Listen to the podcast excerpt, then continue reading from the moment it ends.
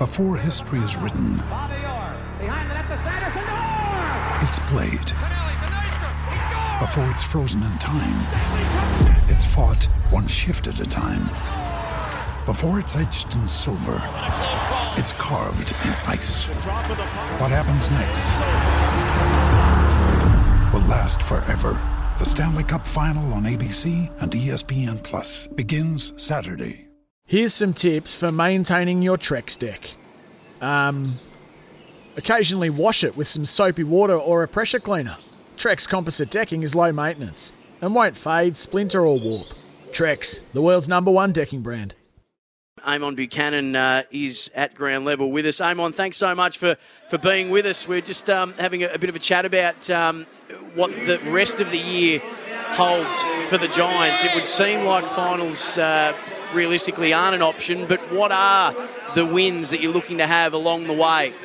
Yeah, obviously Spike taking over, or Mark, I've got to call him Mark now.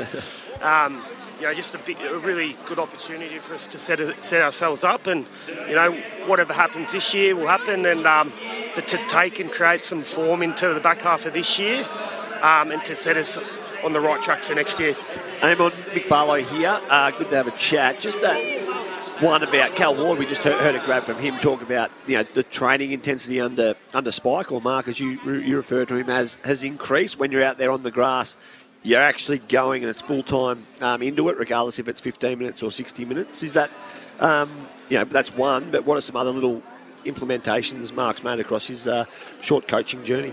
Yeah, he's done a couple of little things, a little tweaks. I mean, footy clubs, a lot of footy clubs are very similar and we do a lot of things the same, but just to be able to change it up and give the place a different feel, and that comes in different forms around a little bit of training, a little bit of scheduling, giving the players some different time off, and and just revamping to give it a bit of a different feel. So it's been good. It's been really good. The boys have embraced it, and we're really looking forward to today. After what seems a long time, we played Brisbane a couple of weeks ago. Aymon, talking about the future, a couple of young bucks out there today. Jacob Weir, third game, and James Peatling, who is a forward at his 9th game, obviously looking forward to their development. Yeah, absolutely. I mean, Weary's a good kid. He's a South Australian kid, and he's come in and he's able just to play a role for us. He's got a big tank. He's really composed at the footy. He's got a great little left foot. Massive tank, and he runs all day. And JP's, he's a great story. He's a local kid. Yep. And he's been able to come in and just provide a massive amount of pressure for us, which he's focused on a lot with Stevie J. And, on the back of that's created some turnovers and opportunities to hit the scoreboard, which he has done the last few weeks, which has been fantastic. Speaking of Aymon Buchanan on AFL Nation, Aymon, if you could just indulge me for a minute. I often find when these kind of reports come out, I find them a little bit amusing. So I wanted to try and clarify one with you. So the change that gets made, obviously Leon Cameron stepping out, and the club handled that magnificently. And now with Mark McVeigh in, and obviously he's got James Hird sitting on one side, and he brings in his old premiership teammate in Dean Solomon on the other. There were reports at the time that was offensive to the rest of you assistant coaches. Can we just nip that one in the bud? How was that received and explained to all of you guys when there was a slight little reshuffle when Mark took over? Yeah, I think it was just a bit of maybe misreporting, I guess.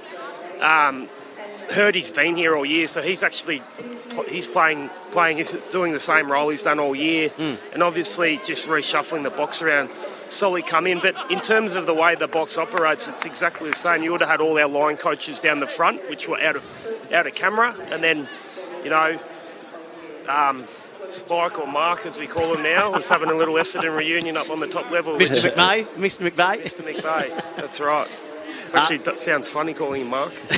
We appreciate you clarifying that. Hey, let's talk about Cal Ward, one of the most respected and admired players over his career. I was saying to the boys earlier that whenever you ask that question, whether it be a pre-season interview session, or media day, you say, which player from another club do you most admire? The amount of times his name comes up. Just talk to us about who he is and what he is to the Giants organisation. Yeah, well, obviously, Wardy's been a massive influence on a lot of players that have come through our footy club over the last 10 years or our journey, and he was one that come up and started that journey. So he's really a quiet, unassuming bloke. He leads with his actions on the footy field, which we all know and love him for that. But he's just a terrific bloke off the field. So, you know, he's the one that'll have the boys over to his house for a barbecue, and he's just a really fantastic lad. So great character to have at the footy club, and yeah, as you said, the utmost respect.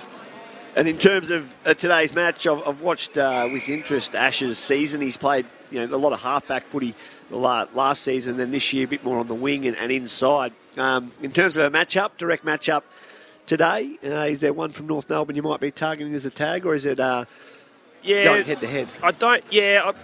There's probably a few there that you could go through, but like you mentioned, Ashley's actually played a little bit of back the last few weeks. He's great in the way that he can just adjust and adapt to different roles. He got a bit of a look on ball last year and did some terrific jobs on ball. We love his run off half-back, and he's a really good winger now too, so he'll probably go through the wing in the half-back today. And what are some other, since you know the takeover from Mark McVeigh in the senior coaching role, he takes behind the curtain some of those positional shifts. I noticed straight off the bat, Himmelberg went from forward to back. Cal Ward played half-back against West Coast there at Giant Stadium a couple of weeks ago. You know, the Ash situation, you might be suggesting he's going more half-back. What are some other ones in terms of that we can keep an eye out today and for the rest of the season? I guess they're the main ones, and you got to be a little bit careful throwing all the magnets around. So I think Harry Himmelberg was the big one, which, you know, you look at him as the leading goal kicker, but we've kind of shifted him back because we wanted to speed our ball, our team attack up a little bit, and he's a beautiful kick, so we want him to get the ball in his hands as much as he can as a defender. So that would be the main one in terms of positional things. I've got a few players to come back in over the next few weeks, which will be interesting and make, you know, we'll have some tough match committees, you know, with Taranto coming back in and then Jacob Hopper a few weeks down the track. So there'll be some good headaches.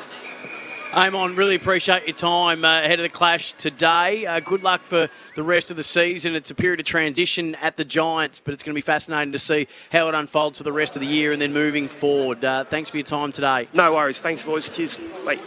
Want to witness the world's biggest football game? Head to iCanWin.com.au, predict Australia's score with a crystal ball, and it could be you and a friend at the FIFA World Cup Qatar 2022 semi-finals, all thanks to McDonald's. Maccas, together and loving it. TNCs apply.